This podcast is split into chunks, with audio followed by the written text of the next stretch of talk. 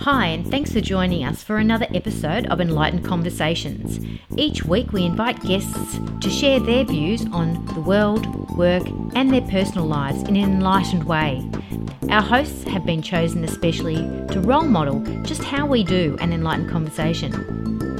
This episode of Enlightened Conversations is hosted and produced by Michelle Lightworker and sponsored by the Lightworker Foundation.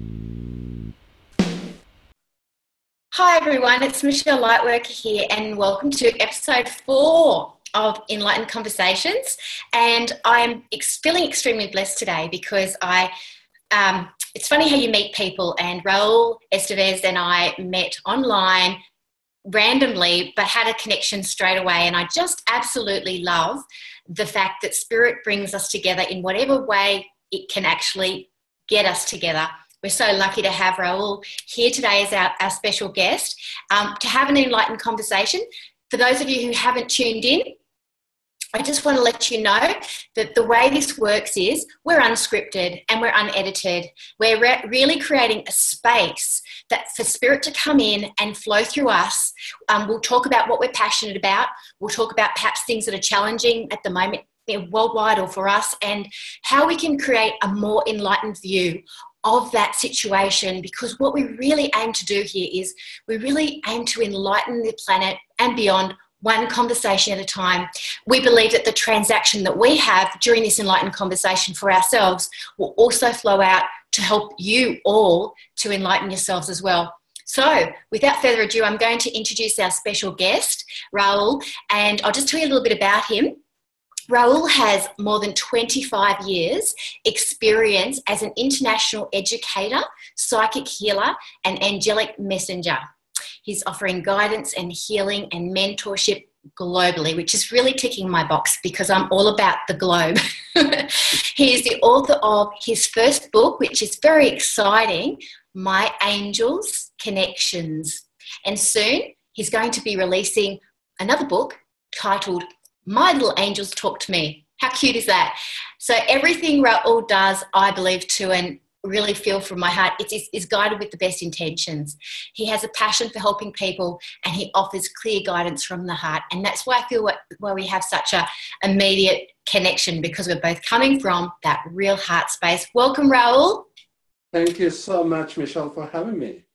It's such a delight to have you in what I call the little enlightenment conversation bubble. As you were saying before, it was talk about angelic synchronicity, because yes, we never met in person, and suddenly we just linked online, and the angels will guide you. As you were saying, the spirits will take you there into the similar pathway, and here we are. I'm thrilled. It is amazing, and we're I find that if we keep an open mind, because I think a lot of us online are a bit wary of saying yes to friend requests and those kind of things, and I understand that, but I guess I came up with a little system that actually was a little bit of a split, like a little bit of a thing saying, these are my boundaries, this is what I'm looking for online, like-minded people, this is what I do, here are the links to it, because I really want you to know who I am, and to see if we've got a resonance, to see if we've got a connection really, because I feel like if we just had that, and I did have a real black and white view myself, actually, with Facebook. Like, I don't know you, I'm not friending you. Like initially, like I really did, especially with little children, because my kids now are 16 and 18, and when the internet came through, they were about sort of like the 8 and 10 age, so I was very guarded. But nowadays I'm like, okay, this is what I'm about. Do we resonate? You can find out so quickly if someone resonates with you. It may take some time, but I believe when you find gems like yourself online and you really connect, it's really worth it, isn't it?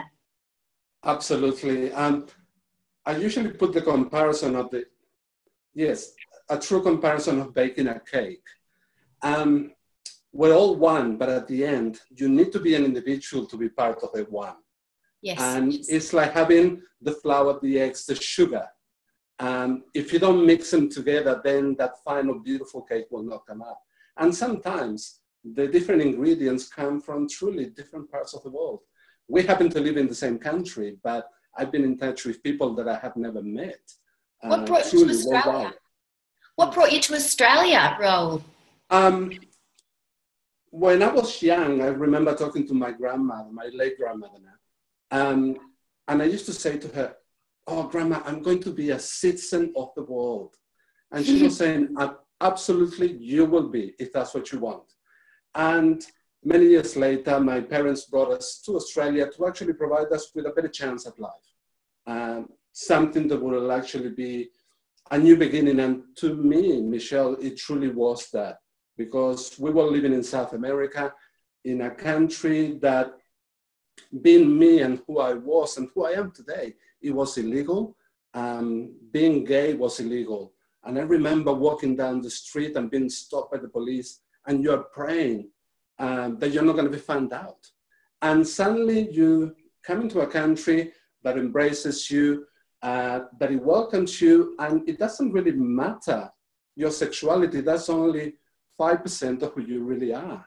And the idea of being home, sometimes people, because I see an accent, and they said, "Oh, what is home?" And I usually say, "Well, this is home." I was born elsewhere, and I never denied where I came from, but Australia became home, and Australia gave me an opportunity to forge a career and to really flourish. Yeah, I'm so the one world view of everyone on this human planet. It's like we're all human citizens rather than a citizen of Australia or a citizen of, South America or what have you. I just don't resonate with the border thing, because we're one world. When we take ownership of that fact, then we have so many more united decisions, and inclusivity of race, of cultural, sexual, whatever, however people choose to live. I think then it becomes really what it comes down to is more about respect, like respecting each other, and I wouldn't be here in Australia, although that doesn't really matter, like at this moment in time, because here I am broadcasting something globally, and that's part of the reason why I'm doing it and not working locally, although I was working locally, because for me it's diluting my purpose to work locally. I need to work globally. And so for me, my mum, she had parents who were pretty much taken over by when they lived in, even though my mum's parents are actually from Greece, they were actually living in Alexandria in Egypt, and the Turks took it over. They were pretty much in a war zone. My grandfather was an accountant, highly successful, affluent, everything was taken. They just had nothing. They ended up catching a boat to Australia when my mother was 9 years of age, and my mother pretty much grew up in Australia as an Aussie, but still had that heritage. And so she brought myself up in that tone of, inclusivity, which I really appreciated. I went to a school that was very inclusive. We had Lebanese, we had Italian, we had Czechoslovakian, we had so many diverse backgrounds. For me, it was just normal. Thank God for that. I didn't have a reality on anything else.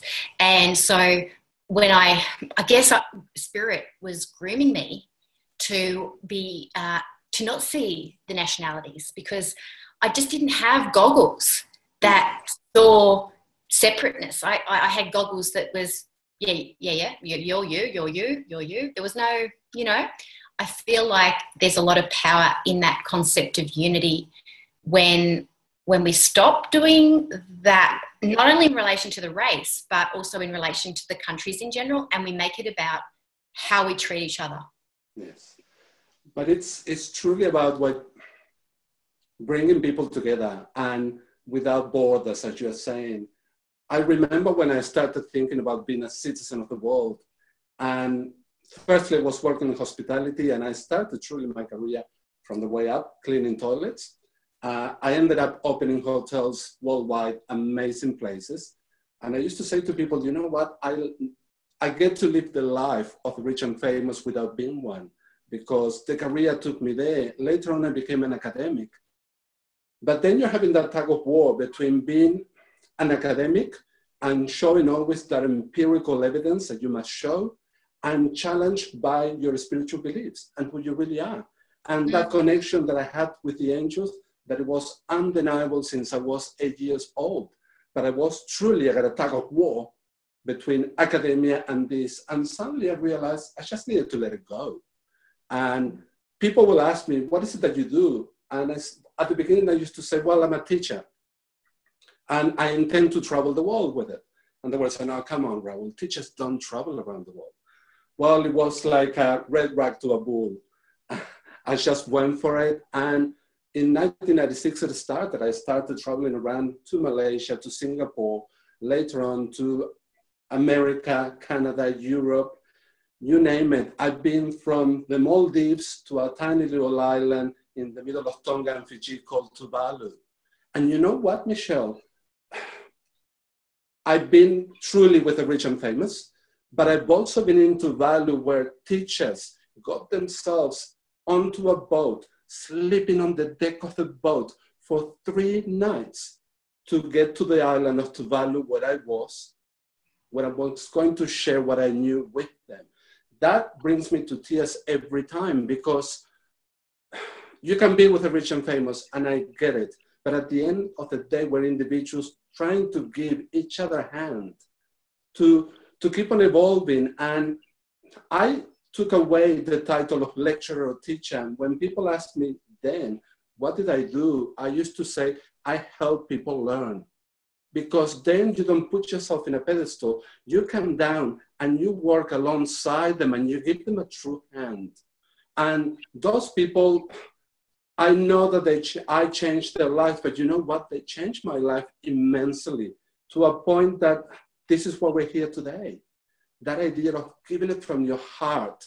You're not better than they are. You're only with a different set of skills and knowledge that you are able to share it with them. And they can actually share so much with you.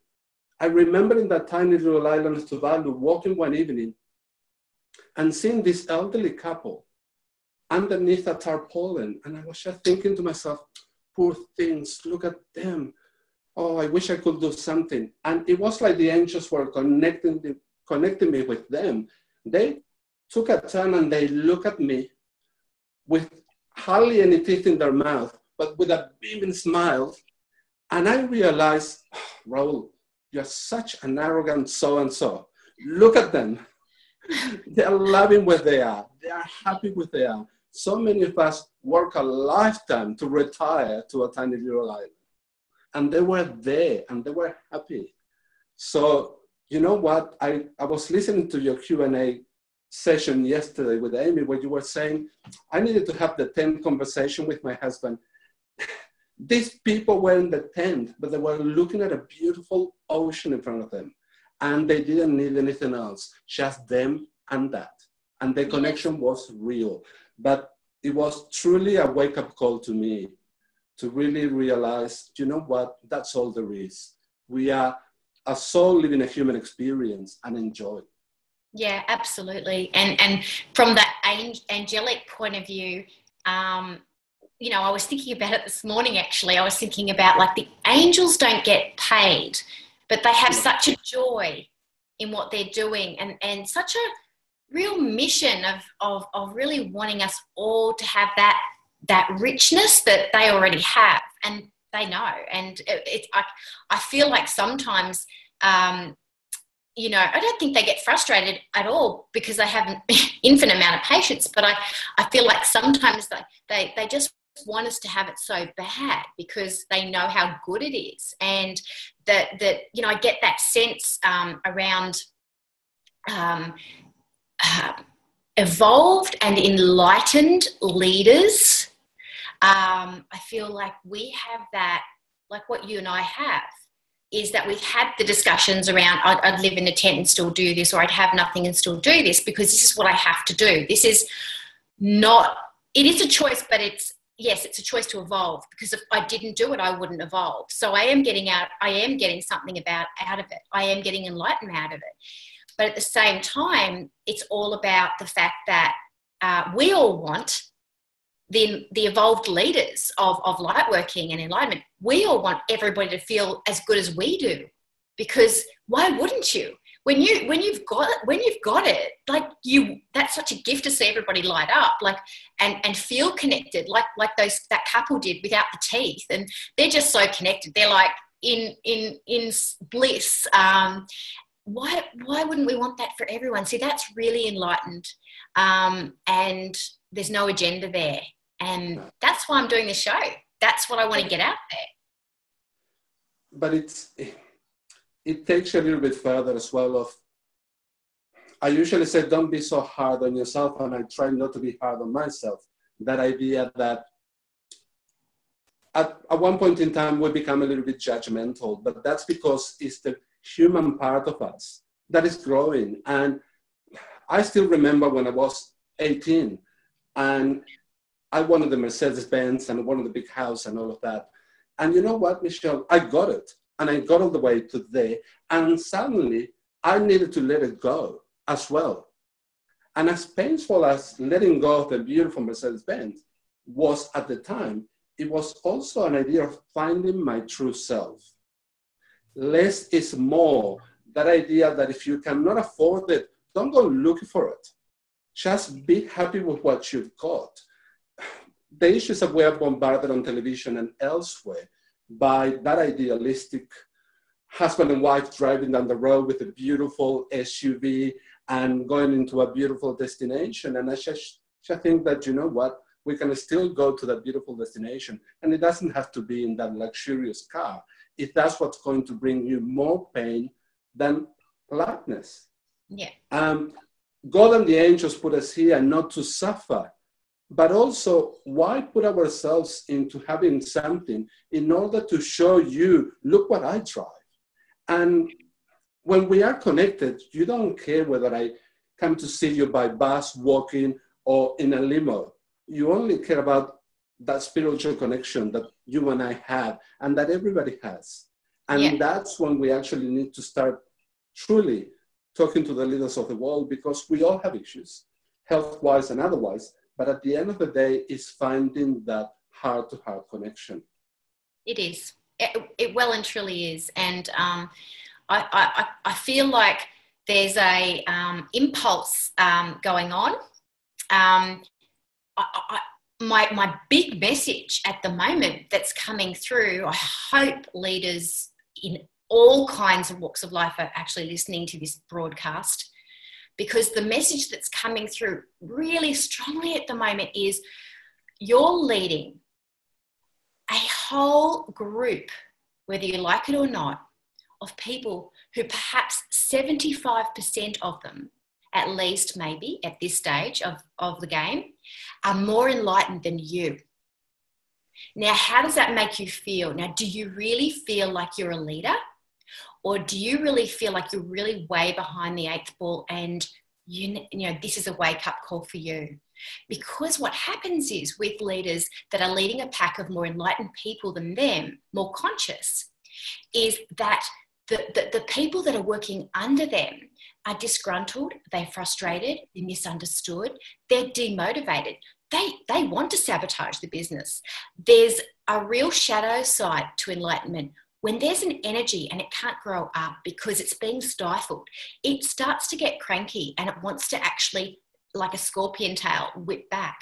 And so my message to the leaders are, be conscious, be humble, be aware that there are people that are more enlightened under you, and they are actually, unfortunately, where they're at in their enlightenment may not be as evolved to say, well, I'm just going to make the best of this situation, and I'm going to do my best, and I'm going to put all my energy into as growing as much as I can where I am, and then when I'm guided to leave, I will leave if it doesn't progress. Some are not at that stage, but they are at the stage where their third eye is open. They can see all the shadiness, all the dishonesty, all the promises made, not followed through, all the really weird decisions.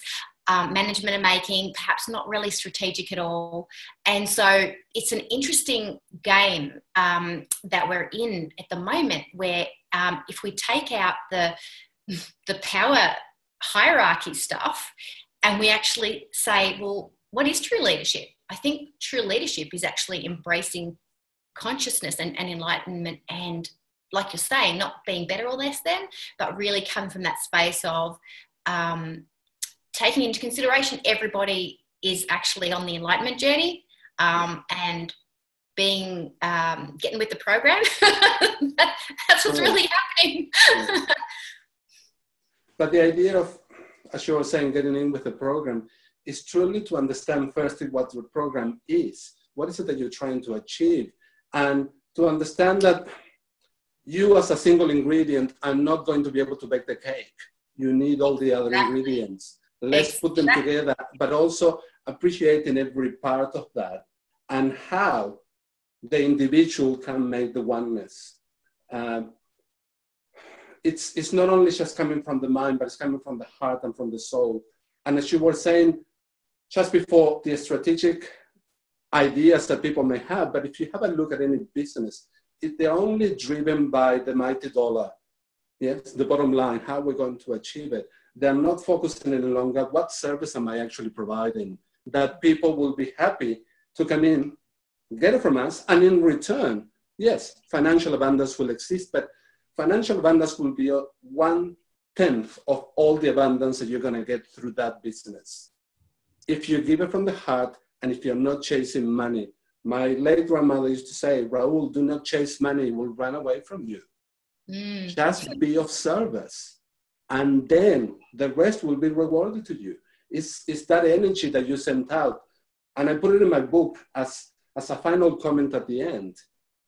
Whatever goes around comes around. So I decided to send love, because then love will return to me. The rest is insignificant, because, you know, as you and I, we have had health issues. And without your health, you're going nowhere fast, regardless of how much money you got in your bank account. Because that money may not buy you the health that you need. And you can't take it with you when you go. Like, literally, I mean, I speak to so many people on the other side, and it's just like superfluous. Like, it's just like it doesn't mean anything. You know, yes, we become really attached to it as a way of security in this human existence, but the way I see it is, if we make it a priority, we're actually like literally allowing ourselves to lower our vibration and miss opportunities that are golden, that help us step up and probably help us to actually attract more abundance to support us, to help us to do that.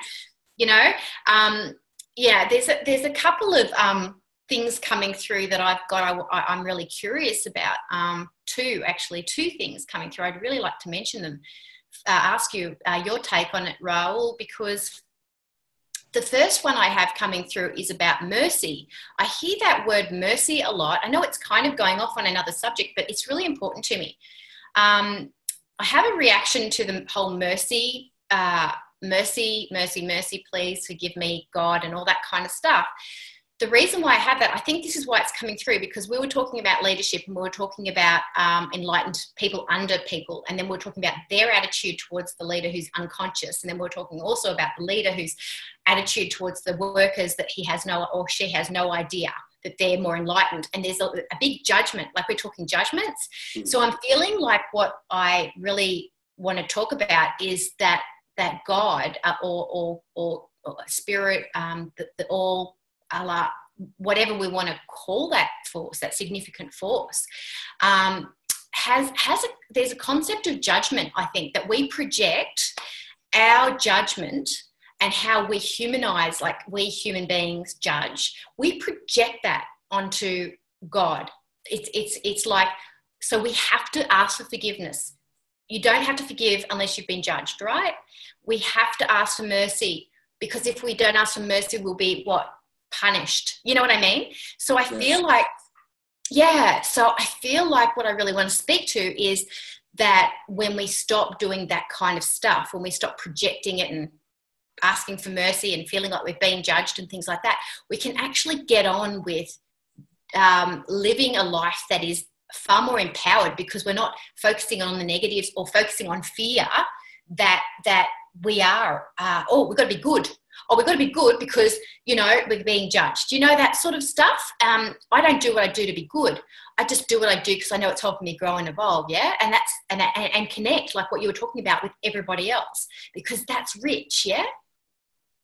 When you're talking about the word mercy, and something that came to me, that happened to me when I was an educator, is everybody's concerned about the word fail, yes? Being a failure.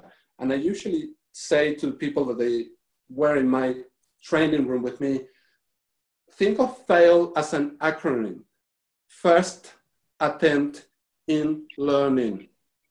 Yeah. We cannot get it sometimes right the first time. Sometimes you do. But sometimes you need to make a mistake in order to see how was it that it didn't quite work and how am I going to get it better? As a soul living a human experience, I sometimes have a look at the word mercy by saying, okay, be kind to you, because not everybody's at the same level as you are in your enlightenment. And although we are judgmental as humans, we also need to realize that everybody has a right to coexist. And regardless of their opinion, the only thing that we're actually trying to do is bring a different level of consciousness, without pushing it, without selling it out there like a...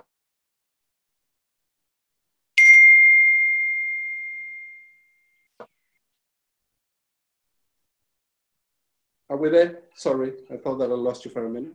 Yes, the last thing I heard, Raul, was without selling it, without trying to... Yes, we're not trying to bottle mercy. We're not trying to bottle forgiveness. It's that idea of understanding who we really are. You know, the old saying, forgive and forget. As human beings, we've got the greatest computer, which is our brain, our mind. We don't tend to forget. We just compartmentalize and put it in a little beautiful box and put it aside and allow that not to be a burden any longer. That's what mercy and forgiveness is truly about. Don't allow people to use you as a carpet, as a doormat. Being able to say no to somebody without having to pass a judgment on why not. Just the idea that as you say yes, you're also entitled to say no. You may not agree with people, but they're also entitled to have their opinion. But I guess that when we are becoming more enlightened, is the idea that I was reading a little quote. It was kind of like a little story the other day about a Buddhist monk, and he went past and this gentleman just said a whole lot of insults to him because of the way he dressed. And the monk didn't respond. And this angry man was after a comeback. So the monk said, let me ask you a question. If you give me a present, which I don't want, who does the present belong to? And man said, well, of course, me, because I bought it. And he said, okay, it's the same with your anger. I don't want your gift or anger. Have it back. We don't need to get involved in a heated discussion because we don't agree. The only thing we have to do is shine our light from inside out. And I have tried it many times, Michelle. I was in the middle of George Street, Sydney, where everybody's rushing at 5 o'clock, coming and going from offices. And I decided just to breathe in and truly let it shine. And suddenly you see that every single soul on that street reacts to your light. Mm. People were engaged in conversation. Suddenly they will pull away from the conversation and engage in your gaze and smile. Wow. When you can actually do that with wanting nothing in return but just a smile. It goes to show that what you were saying before, if we become a little bit more supportive of each other, rather than trying to climb above each other in order to reach the top, because that's what we've been told since we were kids. You need to be at the top of the pyramid, that apex, that's who you are striving to be. And later on, you realize I got to the apex and what happens now? Is there another one? Do I climb any further? And it's not about that. It's not about climbing one on top of another. It's truly about becoming a circle, one, joining hands and giving each other a hand. Yeah. And yeah, please go. Yeah, I was really feeling into that because it felt like for me that when we're able to actually see all the, if you like, all the angriness or, you know, rushing or judgment even from people as actual gifts, actually, if we are, because that's how I see them, then we can actually go, well, what is Spirit calling me to do with this gift? Am I at peace with this gift? If I'm not at peace with this gift, do I need to hand it back? Or do I need to work out why I'm not at peace with the gift? And it's kind of interesting because the next thing that I wanted to talk about too, it really is about this. It's about how light workers and enlightened people manage and deal with their own, you know, darkness or lower vibrational frequencies or immoderate behavior, acting out, because we're all human. So we have these aspects of the psyche all the time that are running and, you know, wanting to put their hand up. So I guess it would be interesting to hear your view on it too, because, you know, working with students and seeing their growth as they're going through Lightworker practitioner training, you know, and seeing these little parts, they are so consistent. Oh my God, it's like on cue, you know, it's like it's like on cue. Fear coming up right about now. It's like it's like if I could, like, literally, I think, you know, document. Yeah, I do. I have actually. What am I talking about? But yeah, you know what I'm talking about? Yes. And that idea of just giving a template to people, and this is what you have to follow. And if you follow, you're going to succeed. And I used to train at university teachers to be teachers. And my issue was, you know what? You can plan a session if you like, but at the end of the day, follow the energy of the group. And if it's going in another direction, so long as it's about the learning, forget about that session plan that you planned, throw it out the window and go with it. Because that's where people are interested about learning. It's not about you being so precious about this gorgeous little plan that you did and you want to impart it to every single group. It doesn't quite happen that way. You need to actually steer away from that recipe, if you wish, that they give you at university, and truly tell your story. Show them that you're human. Show them that, you got all these degrees. And you know what, Michelle, when I was going through it, it was wonderful to get all these different degrees. I got many degrees that I could care to count in one hand, but at the end of the day, they didn't make me a better person. They didn't make me a better soul. They only gave me skills and knowledge that I was able to share with other people without standing tall in a pedestal. You don't need to do that. You actually need to embrace people, and they want to learn. Well, show them that you have perhaps an avenue that they could explore and experience and get to that place that they were going to be happy with what they're actually doing. And it's not about only them. It's about people that they haven't yet met. It's about connecting with a whole, with a oneness. Yeah. And trusting that every single step of the way, they will meet the people they're meant to. I think a lot of people get sort of a bit, we get frustrated, impatient. We want things now, whatnot, you know. But what we don't realise is everything that we're doing now is really grooming us for what's leading, what's coming. Yes. And if we understand that, then I feel like we actually let ourselves be where we are and relax and stop worrying and enjoy it more, and be more present. And I actually think, from my experience, when I do that, when I actually say I'm really happy with where I am, what I'm doing, because I've known for a long time that in my 50s, I'll be making movies, you know what I mean? I kind of go, oh, how am I going to do that? I haven't even studied movie making, you know. Where's the time? I'm 46, I've only got 4 years, you know, and all that crap. But that's my human shadow coming up saying, well, you should, you know this and that, and maybe intellectually you need to plan. Spirit, on the other hand, has a completely different idea and says to me, you're exactly where you're meant to be. Keep doing it. You don't have to worry about anything else right now. That's it. And I think a lot of people think that when you're psychic, you're a medium, you're enlightened, that spirit shows you everything that's going to roll out. But then where would we need faith? Like, well, where would we need to strengthen our faith muscle? Where would we need to strengthen our patience? Where would we need to strengthen our ability to let go and not be in control? So, yeah. The idea... Sometimes I see people that they want to have a time frame. Okay, you are telling me that this is coming. When is it going to happen? What time? How am I going to meet that person? What does it look like? And it's kind of like, even sometimes they ask you for the lottery numbers, and I think it's not about that. It's about giving you an avenue for you to keep on living the life that you're living, but perhaps with a little bit more knowledge on what's to come, the possibilities, yes, the sliding doors. That idea that it's not about the time frame, it's about you being ready. I can give you a time frame, but at the end of the day, as you were saying, you and I and everybody has free will. And the angels and source will respect that.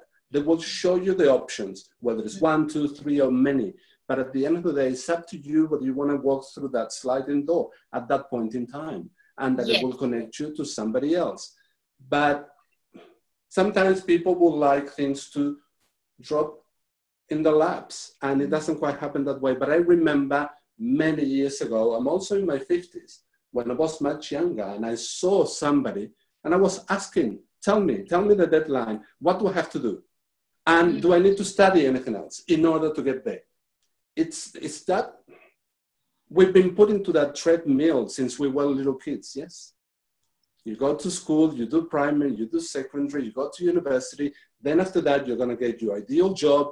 And nowadays, I have about 5 careers. So imagine teenagers like your children. They're going to have as many careers as they want to. So sometimes it's the idea of go through your path. Go really happy, knowing that you will meet the right people at the right time. And you know what? Sometimes, Michelle, we also need to meet the wrong people to highlight what is right about us. Absolutely. Oh yeah. And then when we meet people that we don't resonate with, it's like, thank you, God, for that tip. You know, or when the you know, out of the blue doors slam in your face, and that happens to me. Like, out of the blue, a door, and I'm talking metaphysically here about a door, not an actual door. But they slam in my face, and I think, oh gosh, but I really liked that person. Oh, I really liked everything that was going in that direction. What are you doing, Spirit? And then it's like, we're doing you a favor.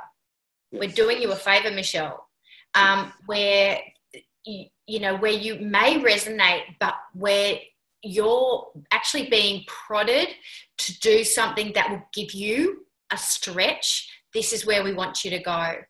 And sometimes what I have found, even enlightened people, take it really personally. Like when, I mean, the door might not have been slammed by their end, if you know what I mean. Like they might not have slammed the door. But the door has slammed because I've been completely blocked, or I've, you know, there's some, like, spirit's literally gone bang.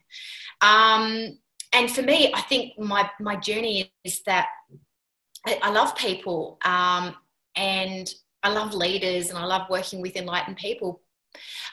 I just hope that I can impress upon the community how much I love them without always having to, you know, turn up for their thing, or that, you know, whatever it is too, because often that's totally out of my control. I'm just like, okay, I was willing to go. Like you said, you know, you have the free will, right? But then spirit's actually gone bang. And you go, oh, okay, fine.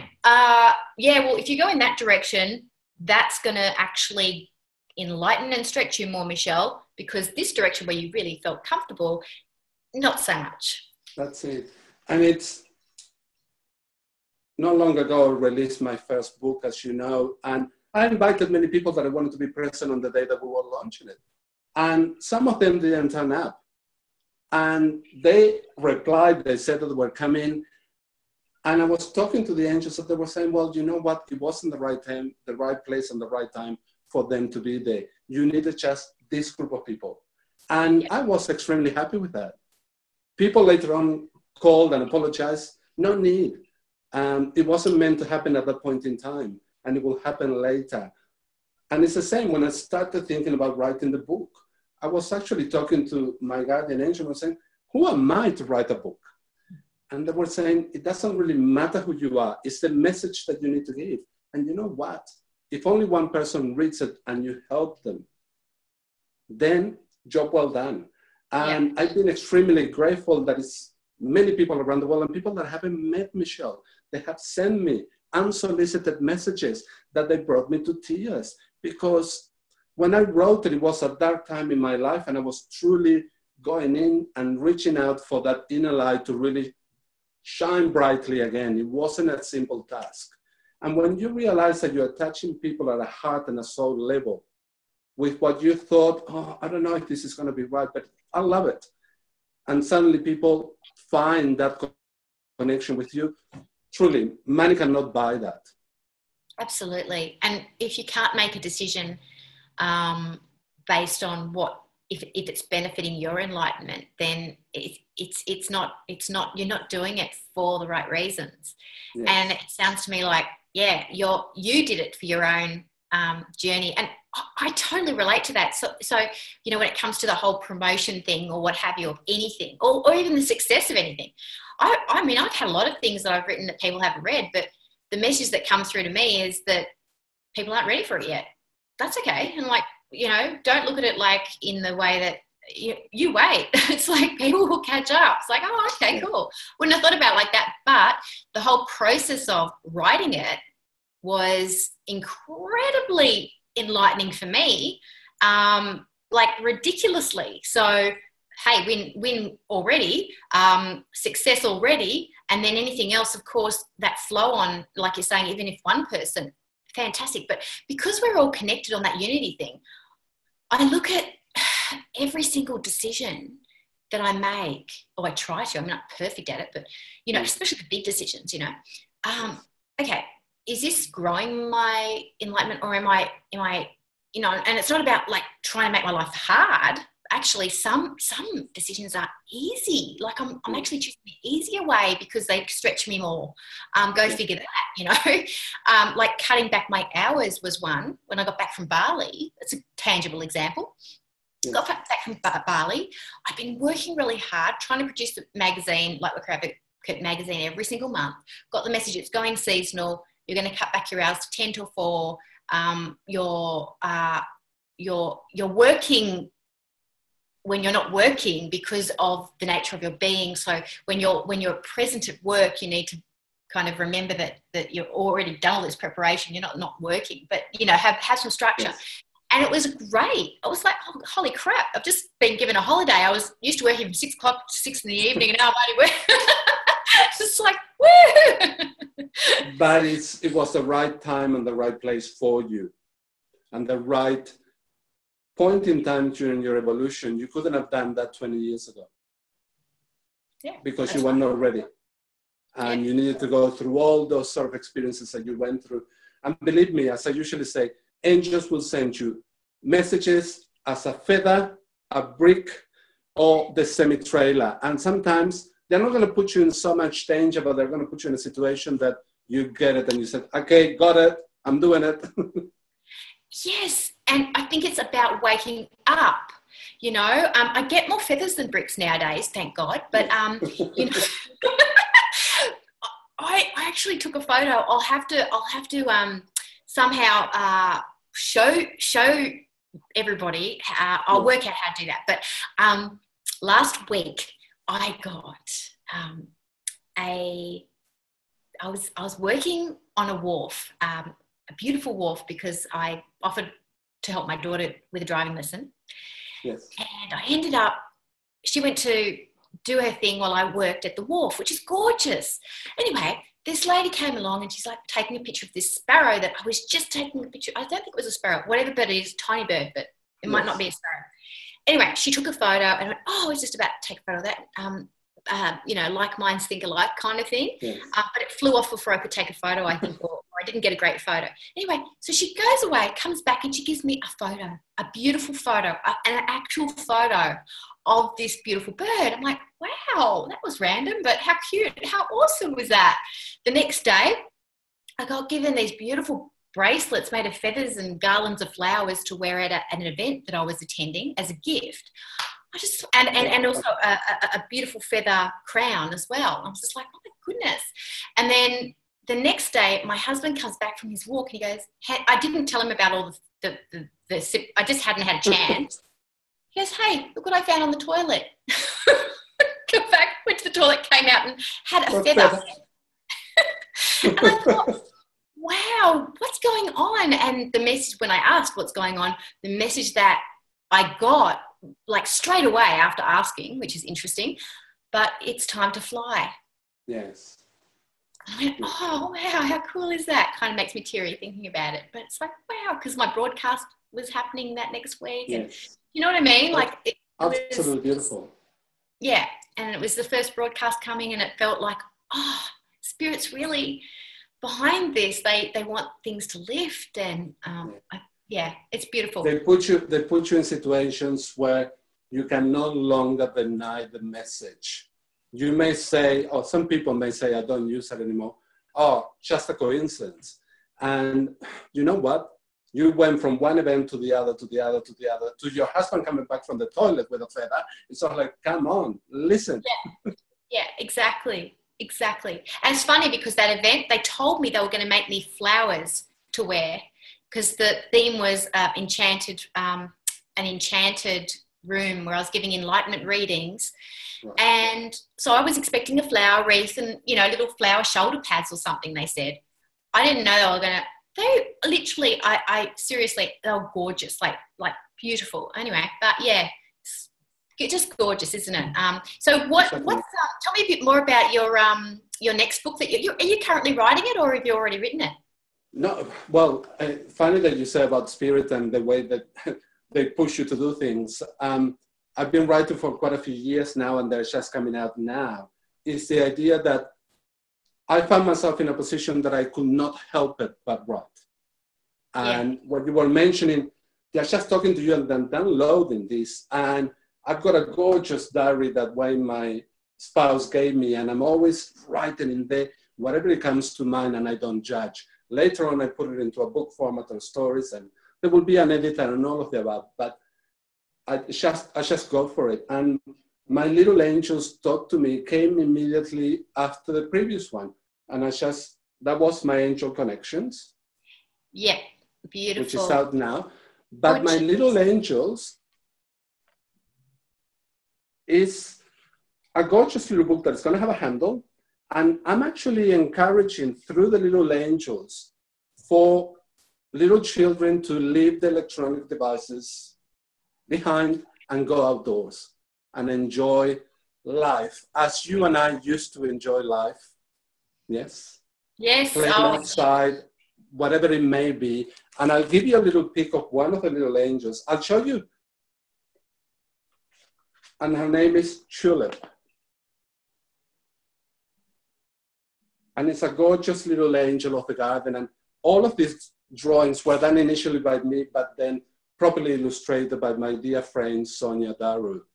And we came across a beautiful publishing house called Wild Light Publishing House, which it was exactly what you were saying. You need to meet the right people at the right time. I was trying to publish these books before, and either you do a self-publish or you go to some publishers' houses that they say, well, $10,000 for the first 5 chapters. The time that I got that message, I thought, I'm not that egotistic that I'm going to spend such an amount of money to have that printed, which I didn't have at the time anyhow. And suddenly, Wildlife Publishing House landed on my lap. It's the angels bringing them into my way, and I was ready to be on that pathway. So yes, my Angel Connections just got published about a month ago. And My Little Angels Talk to Me will come out in December. So ready for the Christmas holidays. Fantastic. That's awesome, isn't it? Because, yeah, encouraging kids to have that connection with nature is humongous, because, you know, nature speaks to their being. They don't have to be conscious of it, because it's just they're taking it, they're drinking it in like food. Yes. And yeah, I definitely encourage people to let the children put those electronic devices away. They serve their purpose definitely for a variety of reasons, and I think they're teaching them also about how to connect with the metaphysical world as well, the technology, because of being used to talking to things that aren't there and things like that. I actually think it's kind of spirits actually providing an opportunity through technology for that too. But there is, like, every day I like to get up and do something that involves nature, like, you know, go for my run or my walk, or if I'm gone to the gym in the morning, then later in the day have some sunshine, or sit out on my balcony and look at the ocean, or do something that feels like I'm actually engaging with the outside world and with spirit. But I was looking at my niece's kids in Sydney, and she put as well certain boundaries to say between this time and the time you have devices. After that, you go outside and you play, you jump on the trampoline, you do whatever you like. But it's also quite an eye-opener that these 5 little kids will sit there with their own iPad, headphones on, and their own little world. And my issue with My Little Angels was to get them to interact a little bit more with Mother Nature. That's where source really comes through. And that idea of stepping outside bare feet, just going for a run, either is by the ocean, on the sand, or on grass, truly, truly connect. And yes, as you were saying, electronics do have a purpose in their lives, but also Mother Nature has the biggest gift, much more than an application can ever give you. And that idea of sunshine, of water, of beautiful flowers. And what I usually said, the angels always tell me, you know what, Raul? Mother Nature smiles to you in flowers. So take a whiff of that beautiful rose. Don't just walk by. Acknowledge. Because when you acknowledge that, it's a true reflection of who you are inside. And you know what? We are beautiful inside. It's that sometimes we pay more attention to a Prada handbag than to a beautiful rose on a bush. Yeah, I literally, the other day I was jogging along and I saw a beautiful bush and I'm like, I've got to stop. I stopped and I smelled the flowers and I felt like going, look, I literally do. I do stop and smell the flowers. Yeah. True, I do, because it is about, like, letting it in. It's one thing to have it at your feet, then it's another thing to let it into your heart, to let it in. But when we do that, we fill our cup, we feel connected to spirit, we let in abundance because our heart is open. We're not on that treadmill, like literally running and just in that narrow focus in our world. We literally do expand our peripheral spiritual vision, I think, and intuition and empathy, because we're more connected to our body and not up here. It's stuck in our heads. Yeah. So I can totally relate to that. So where can everybody find you? Because we're coming to the end of our little... How quickly has that gone? I know, it just flew by. So much. Talking so much. People can actually find me on Facebook. Particularly if they're after the books, they can go directly to Raul Estevez Author. There's a page there, and if they're so inclined to purchase a book, they can press the little blue button that says Shop Now, and they can go directly there and purchase a book. Otherwise, they can also find me on www.crystalbluebutterfly.com.au, and I offer different services there, but it's just as simple as going to crystalbluebutterfly.com.au and having a look at the list of services that we provide there. Well, I'm excited to. I mean, you're also writing articles for Lightworker Advocate magazine. Yes. That will be out on the next week, because this is rolling out on the 23rd of November. So next week, everybody watch out for it. We're also doing a Q&A together. So that's exciting as well. So we've got more sharing of space, and I'm looking forward to having you on my show too in 2017. I just feel like we've, you know, touched the surface, scratched the surface, and it'd be lovely to have you on again. Thank you so much. Yeah, I just feel like that sort of, you know, when you just relate so naturally on a certain level of consciousness, and I just feel that so naturally with you.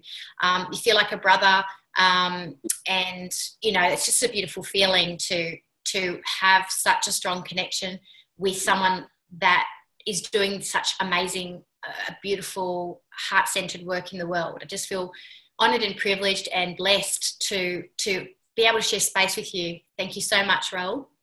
I would like to simply say thank you from the bottom of my heart to yours for holding my space. And that's something quite important.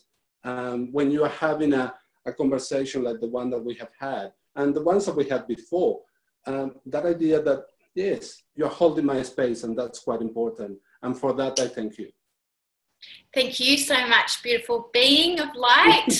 All right, well, thank you everybody for joining us, and you can check out the Q&A next week. So we'll be sharing that on I'm pretty sure it's the Thursday, the 1st of December, and I will double check before I go, because I just want to make sure I've got the correct date, but I'm very excited about that too, because I've planned to ensure that we can do it about a week later so that you have time to digest and take in all that we've talked about and let it percolate a bit, and then allow yourself to go, I'd really like to join in that, you know, conversation with Michelle and Raul.